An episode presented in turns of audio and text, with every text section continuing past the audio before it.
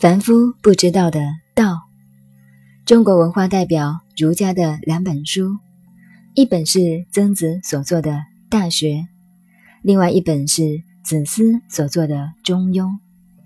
但是这些都是孔子思想的分派，并不能包含儒家学术思想的全部。可是我们后世一提到儒家，大家不去研究孔子自己说的《论语》。却以为《大学》《中庸》是至道，代表了全部的儒家思想，真是拿鸡毛当令箭。《大学》《中庸》不是不好，只是比较起来，孔子的境界像大海，《中庸》《大学》已经不是大海了，因为他们已经变成有范围的东西。尽管如此，可是我们要了解。中庸、大学的思想仍然是很了不起的。他们对于道的境界，尽管各有他们的看法，但是都离不开以人为主宰的中心。子思在《中庸》里提到这个话：“天命之谓性，率性之谓道，修道之谓教。道也者，不可须臾离也，可离非道也。”中庸第一句话就开始谈天命、谈性、谈道，大家看了头都大了。其实这个在我们中国文化里是很普通、很平常的话。像我们读这本书，十岁的时候已经会背了，这是童子功。现在不要带本子，一下子就念出来了。这就是中国古时教育的功夫。那个时候。由于环境单纯，被老师逼个两三天就背下来了。现在一辈子都忘不了。道也者，不可须臾离也；可离非道也。须臾就是刹那之间。道在哪里？百姓日用而不知。中庸之所谓道，就是人的道，以人为本的。中庸一开始。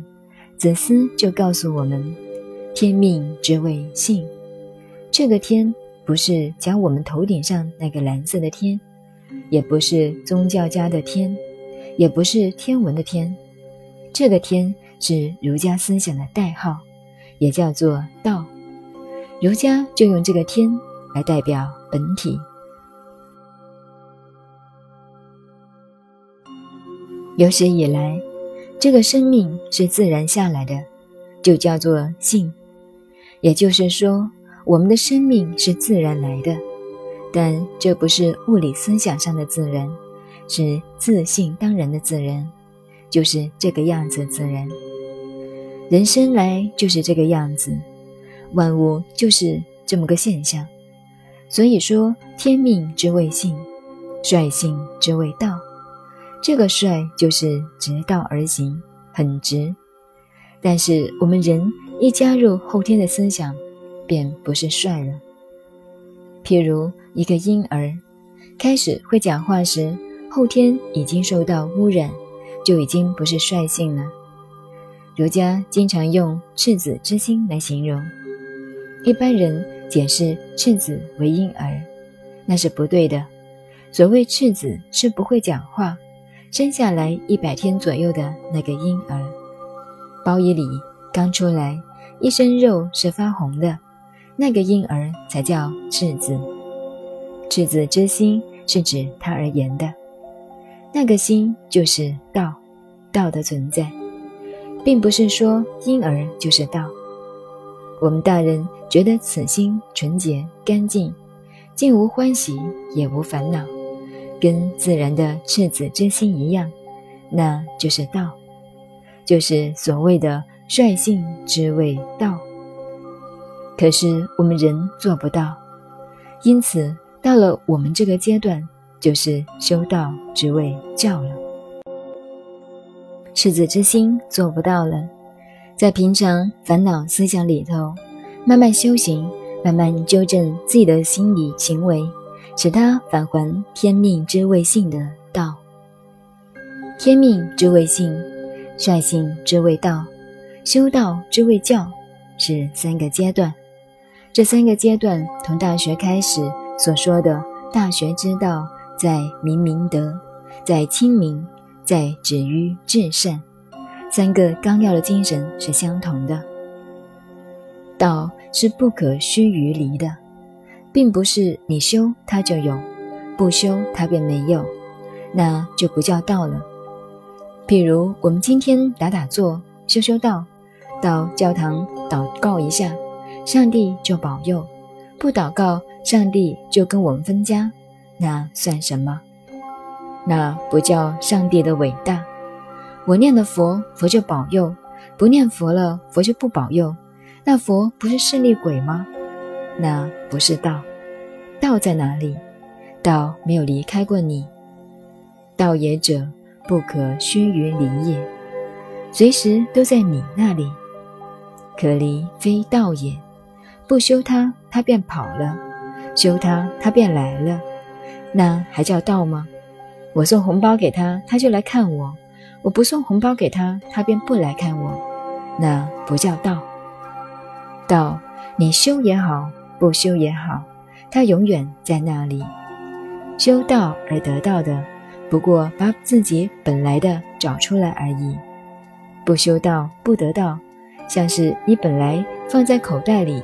忘记了而已，那个东西还在那里。所以道也者，不可须臾离也。须臾就是很快，等于佛学讲刹那之间一样。佛经讲刹那之间，就这么一弹指，便有六十个刹那。这个问题，佛经里边有三种说法：有说一弹指有六十个刹那。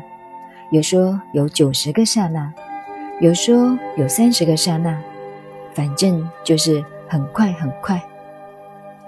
可离非道也，人离开了道，然后修道才能得道，那是骗人的，自欺欺人的。道本来人人都有，换句话说，道也有道，坏人也有善心。老虎最凶，但他不吃他的儿子。坏人再凶残，但一提到杀他的儿女或者他的父母，眼泪也会掉下来。这是人性的，所以道没有离开过人。易经上讲，百姓日用而不知，一般人本来就在道中，却不自知，还要拼命去求道。所以中庸上讲，虽夫妇之余。可以与之焉，及其智也。虽圣人亦有所不知焉。当时我们读到这一段，问老师：“夫妇怎么是愚的呢？”老师只叫我们好好背，将来自会知道。现在跟你们讲也讲不清楚。当时想，这个老师真是混账透顶。现在想想，这个老师真是高明透顶。年龄的不同，看法也不同了。